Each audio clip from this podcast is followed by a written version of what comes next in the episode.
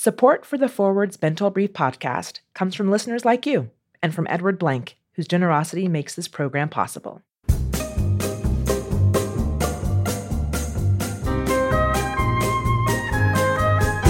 Okay, Gina, here's the scenario. You're on one of those game shows where they set you loose in a mall for a 10 minute, $1,000 shopping spree. Where do you go and what do you buy? okay, this is easy. Sephora, because I'm a sucker for an exfoliant, and Williams Sonoma, because I love to cook. Ah, okay, we're very close, very close. I would follow you to Sephora myself for a bold lip, and then I would follow you to Williams Sonoma, and I would just like sweep as many Le Creuset items into my cart as possible. And since we only have a thousand dollars, that's about one and a half pots. Maybe a specialty spoon if they're doing that now.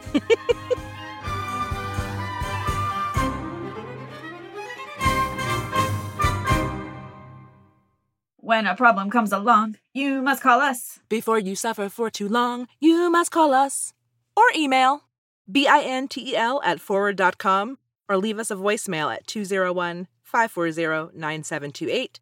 Again, that's 201 540 9728. I say call us. Call us now. The shirts and marriage and money. Oh my. Today we're going to talk about them all. First, Gina and I will discuss the letter, make some calls, hopefully sneak in a joke or two, and then go to the Bintel Brief's font of ancestral wisdom, the Forwards archivist Hannah Pollack. And for the grand finale, we tap an expert. This episode, we're talking with Rabbi Georgette Kennebrae, who combines her pastoral deep listening skills with a passion for finances in her work as a financial advisor. Here's our letter. Dear Bintel, I'm a woman in my mid 30s with a successful career and a full, vibrant personal life. Four months ago, I started dating a new man. I'm at a place in my life where I'm done with flings and I'm assessing the men I date as a potential life partner rather than another fun ride. So I'm looking at this man very carefully. We're quite different in some ways, but I appreciate the deep peace and sense of safety he brings to my very dynamic existence. There are a few things about him that give me pause, but the biggest one is money. About a decade ago, he dropped off the professional career track and chose to pursue a simpler, slower path, prioritizing his spiritual values, a choice that has significantly lowered his earning power. I'm not primarily motivated by money, and I make enough to support myself on my own. But I've always imagined my life partner bringing in as much money as I do to the partnership. It wasn't in my vision to be the primary breadwinner to support a family. As I consider this man as a real contender, I find myself coming up against my own expectations about what my male partner should earn and financially contribute to a partnership. So I'm wondering should I work through my inherited gendered stereotypes and desire for a lifestyle where money isn't a constant worry and give it a real go with this man? Or should I honor my own original vision of partnership and break it off now before we get in too deep? Signed, for richer or poorer? She, her, hers. Okay, the first thing I want to just shout from the rooftops is women should not feel bad for having concerns about partnering and money. I just don't want her to feel bad for asking this. I never want women to feel like they have to apologize for wanting what they want.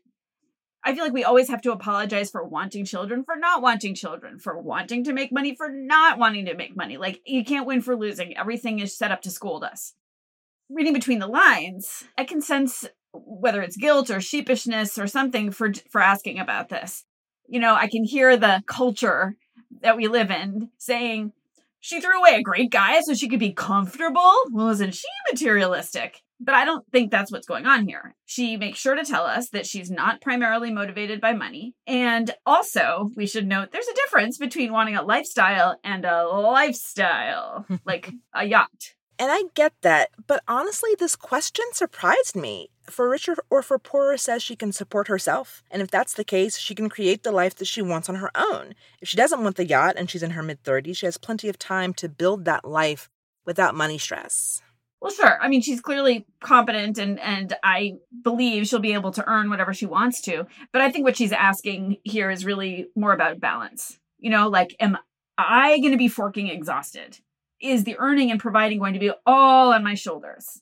And, you know, I guess the other piece too is that even though she could make this life on her own, it's normal to want to make it with someone else. So I get that part. But it, to me, that means that at the core of the decision to stay or go is going to hinge on whether she feels like she actually does need a partner to create a lifestyle. And then it's a question of whether she can manage either not having that lifestyle or being the primary provider of it. And, you know, dare I say that managing those feelings about not having that lifestyle or being their primary provider of the one that you do want, just managing those feelings is probably not enough because money is a big deal for people in relationships. She's going to have to embrace them, not just manage them if this is going to work. Yeah, I think those are the right questions to kind of game out in advance.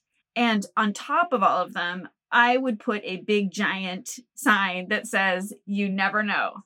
You never know what's going to happen in marriage as in life. True. I've been married 19 years. And when we got married, I was doing pretty well as a journalist.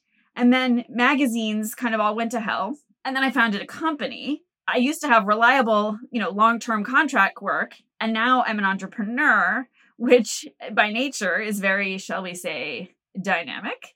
and somewhere in the middle we had two kids. So like none of how that went was predictable from where we started.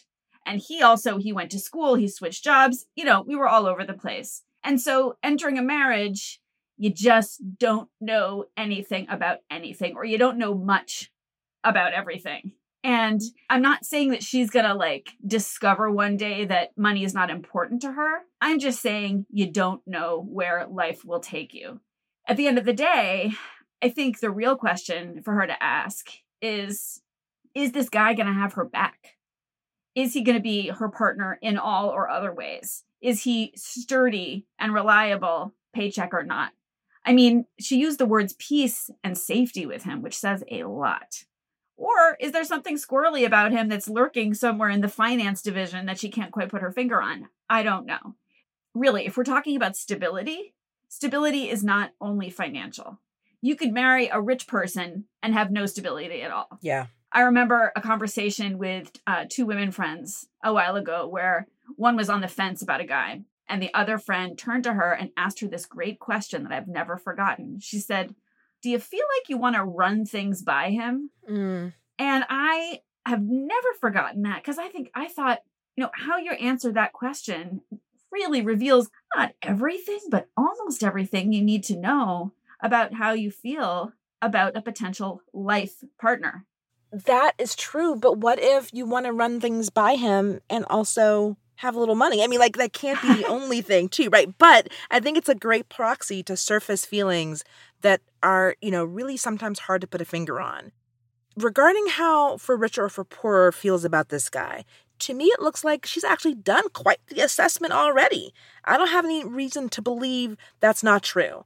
So it makes me wonder if there's something about her history with money or financial security in her young life that makes this extremely important for her. I mean, this guy's a 10, but his paycheck is giving her cold feet. So, like, is being able to achieve that lifestyle not just about the lifestyle itself, but what financial security, the ability to achieve that lifestyle signifies for her? You know, it makes me think about my own marriage. In in my case, my husband and I had very different financial upbringings. So when our bank balance starts dipping, neither of us like it, but it doesn't keep me from sleeping. So our response to that is to let me deal largely with money and things costing a lot. I handle those emotions because he has a huge stress response to that stuff. And that's something that he's grown up with and is not going to change. And maybe she has something similar this whole thing i have to say as an aside this whole thing reminds me of the the punchline of that particularly good old yiddish joke which by the way is funny when told by jewish people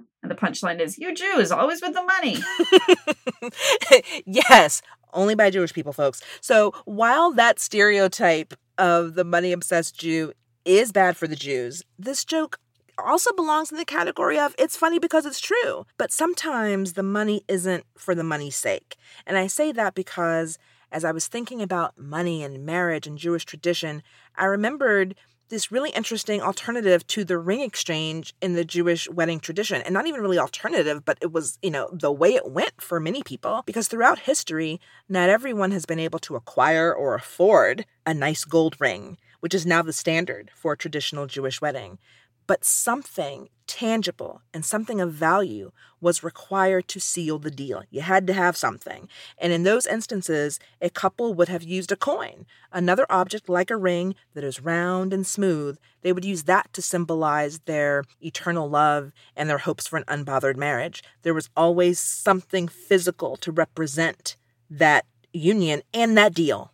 So, our letter writer's concern is right there in the history of Jewish marriage liturgy. I mean, this this ritual to to prove that each party is bringing something of value to the table. So both that ritual and for richer or for poorer expect the contributions to be of equal monetary value. But my advice to her is to really think about whether this guy is actually bringing something else that's different but equally valuable to the table. Or perhaps even more to the point, something that will have equal value over time. Mm. Yes. And like you said, we don't know what's going to happen in a marriage, but we do know that right now, the money piece is giving her pause. And unless she's prepared to do things or think things differently about that money piece, it might not matter about all of the other amazing qualities and characteristics that he brings to the table because like she said, he's almost there. He's only got a few a few demerits and money is the biggest one. So, based on all of that, my call for richer or for poorer is that she should stick around for the time being. For the time being, it's only been four months, right? She can give it a little bit more time. But that she really needs to ask questions about whether she can be comfortable with the life where she's the main one responsible for the lifestyle that she wants. And I think I know what you're going to say, but what's your call, Lynn? My call is don't bail yet. You don't actually know what's going to happen. You don't actually know that your lifestyles are going to be that different. He hasn't told you, listen, I want only to live in a yurt and eat Cheerios out of the box. So it's very important to think carefully about money and about one's feelings about money in the meantime, but do not bail yet.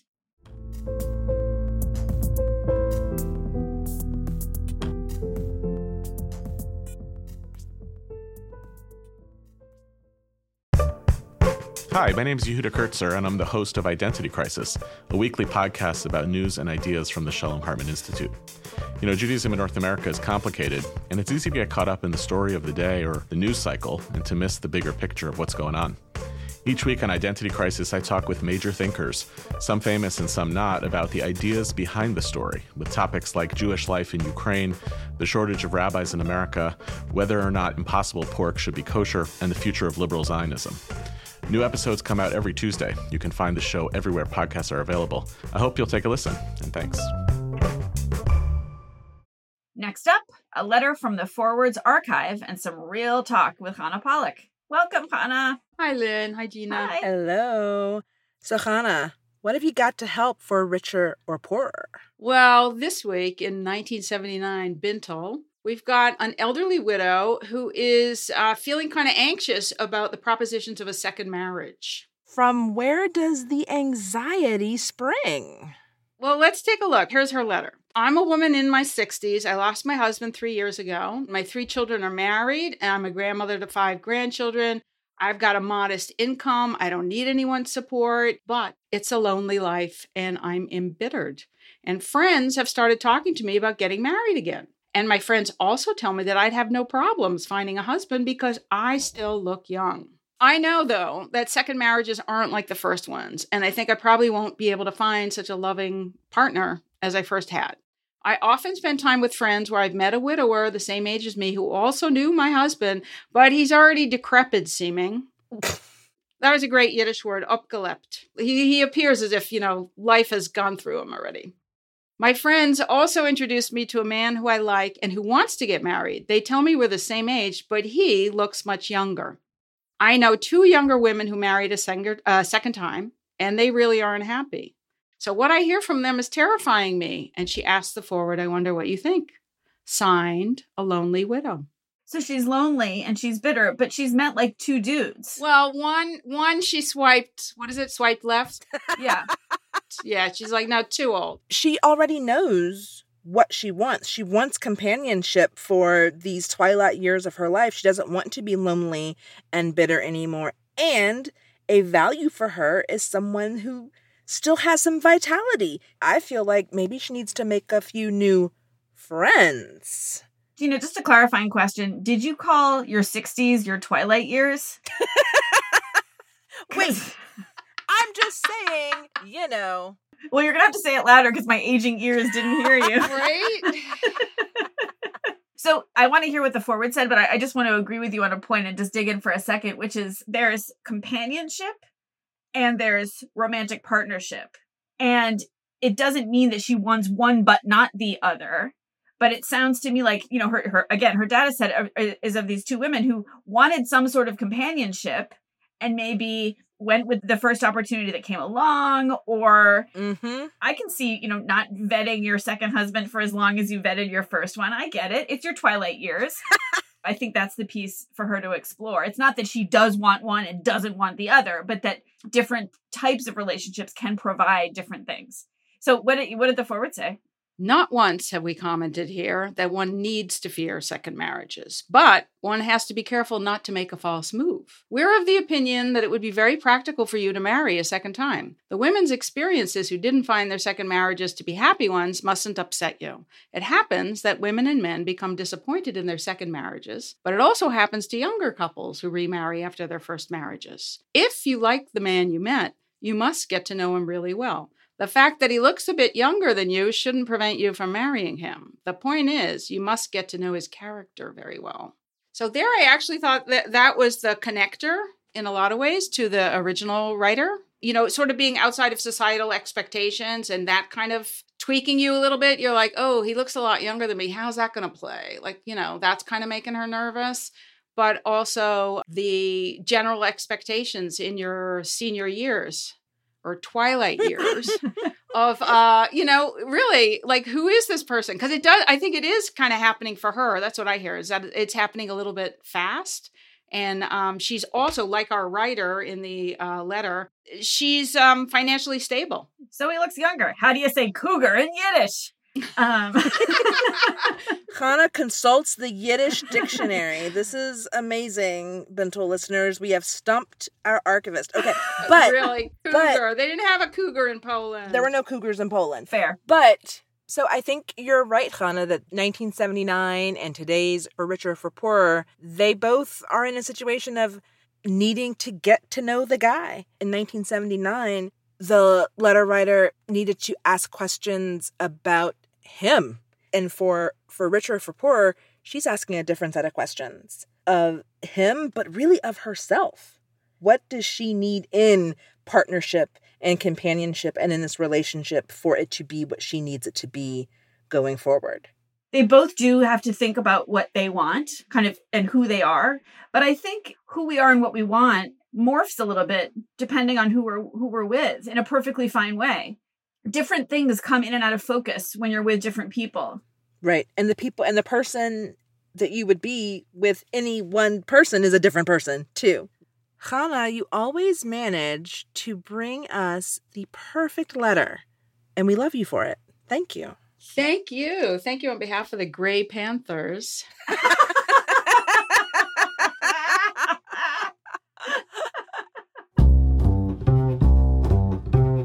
Rachel Fishman Feddersen, publisher and CEO of The Forward. We're a reader supported nonprofit, and my job is to make us sustainable so we can continue our 125 year legacy of hosting and driving the most important American Jewish conversations. Our grandparents relied on The Forward, and we're making sure it'll be here for our grandchildren. If you care about independent Jewish journalism, please support us with a donation of any size at forward.com/donate. And now, back to richer or poorer with advice from an expert. And a very warm welcome to Rabbi Georgette Kennebrae. After years in the pulpit, she now works as a financial advisor with a side hustle officiating destination weddings and other life cycle events all over the world. And one official note nothing in Rabbi Georgette's interview today should be construed as financial advice or solicitation to purchase or sell any securities. Hi, Rabbi, and welcome to a Bintel Brief. Thanks for having me. So, first question You're a rabbi, you're a financial advisor. Tell us, where's the overlap? People are oftentimes quite surprised, but there is actually substantial overlap. One of the things that I love the most about being a rabbi is to be able to journey with people.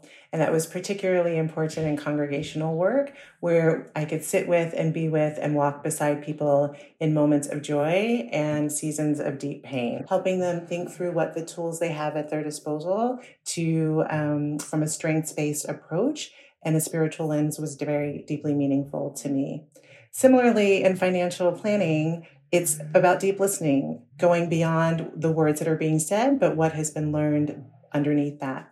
So, for example, one of the things I always remind people is that money is always more than just math.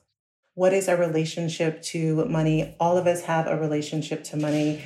And so to be able to sit with someone and to help them really pull up the values that they hold dearly and what their goals are in life and how to navigate each of those lifestyle changes. And so it's great to be able to do that work. So money is financial, obviously. Money is emotional, as you've just said. Can money also be spiritual?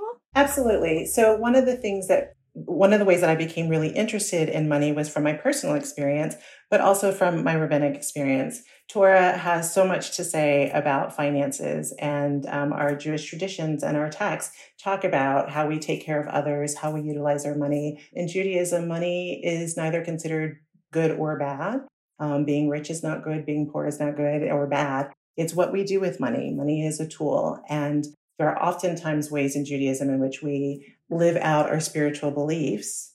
And so, absolutely, I think that there's a spiritual aspect to it. The other aspect is as we think about how we want to move through the world spiritually, um, money can allow us to do that more easily, or it can be a hindrance if we're not able to let go of things that um, are getting in our way. So, let's say you're talking to one of the couples that you're going to marry. What do you advise them, as both a rabbi and a financial advisor, to think about regarding their finances? So, one of the meetings that I'll have with the couple that I'm working with is for them to just share with me what was money like in your family? Did you talk about it? Did you not? How do you see yourselves in your uh, money history similar to one another as two partners coming together to think about money? Have you discussed how you want to hold your money? Are you keeping it individually with a joint account? Are you going to combine everything? All of those things are important, but you can't get to the financial tachlis logistics piece until as well if you haven't thought about the overarching what money concepts and assumptions are we bringing into this relationship the second thing that I would say is, what do you want your money to do for you? Right? Because if money is indeed a tool, then the question is, how do we apply it to the life that we want to best lead? Mm. And in thinking about for richer or for poorer, our letter writer for today, you know, you mentioned couples needing to talk about their financial history, how they grew up. What does it take for someone to rewire deeply entrenched beliefs or behaviors around money within the context of building a relationship with a new person? And have you seen people be able to do that? Have you worked with a couple who was, you know, who might have been on totally opposite ends of a spectrum of money management and relationship, but then worked to modify that to be together? One of the things that I loved about the question from the reader who wrote in was at the end of it, she was able to say, maybe I need to revisit the gendered stereotypes that I have and the assumptions. And so she's already begun doing this work. She's asking hard questions. She's trying to figure out what she wants to do and what is the right path for her. And part of the rewiring is to be able to acknowledge some of the things that we have received serve us well and some of them don't. And um, a couple of years ago, I did a, a workshop um, that I titled Financial Tashlich right before the High Holy Days. This idea of releasing the financial pieces that no longer serve us to make room for those that do. And so that's part of the work. And it's hard work. It's hard for the individual, it's hard for the couple, and sometimes it can be hard for the larger families of origin too.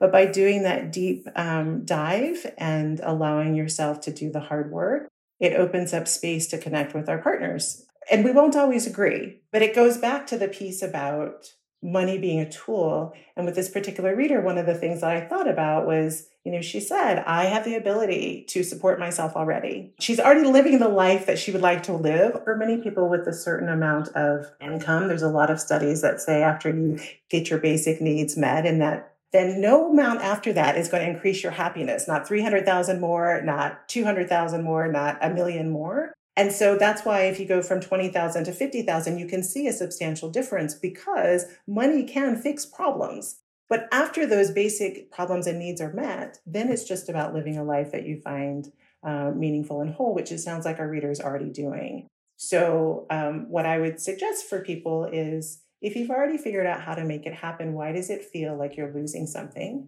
And always the question is, what is enough? So, for richer or for poorer, what would you say to her? Should she stay or should she go? I don't think she has enough information. I think she's just begun the work, right? And so, going back to what is the value, if everything else that this person brings to her life brings joy, and the only piece that she's struggling with is can he keep up financially, quote unquote, where is she trying to keep up to? Has she actually been able to identify how much money does she need? What does she think she's going to lose? If she can have a beautiful life but a less fancy car, for example, the car will still get her to where she needs to go. And so my thought would just be there's more conversation to be had. I feel affirmed by the rabbi. Thank you, Rabbi Georgette Kennebrae, for joining us. It was a true delight to have you on the podcast today. I feel enriched by the rabbi. it's truly a delight.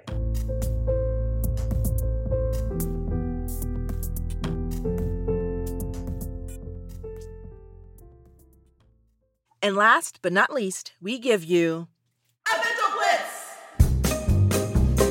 My kids are quote unquote half Jewish. By Jewish law, they're Jewish because I, their mother, am Jewish. Their father is Hindu, and by Hindu law, they're Hindu. I'm less religious, but expose the kids to more Jewish traditions. Their father considers himself more religious, but he doesn't expose the kids to Hindu culture. So, what are they? They're yours. Gentle listener, they're yours. They're Jews, they're Hindu. Like, that's it. They're both. There is no mathematical answer to this question. Some people use the term half to describe what you're describing, but they're multi layered, everybody, everything that you and their father have brought to them. No matter what, they will be infused with all of the identities that they were both natured and nurtured with. Lucky kids. So you're exposing them to Judaism. They're sort of being exposed to Hinduism. As long as you're not exposing them to monkeypox, I think we're all set.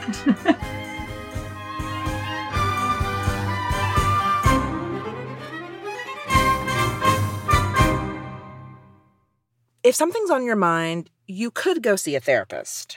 Or you could ask us to weigh in for free. Write in to B-I-N-T-E-L at forward.com or call 201 540 9728. We won't diagnose you with an Oedipus complex, promise.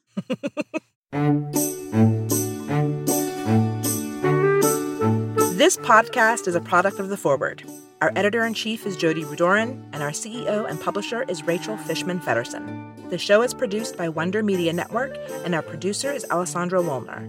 Our production assistant is Carmen Borca Carrillo, and our executive producer is Jenny Kaplan. Special thanks again to Edward Blank, whose generosity makes this show possible.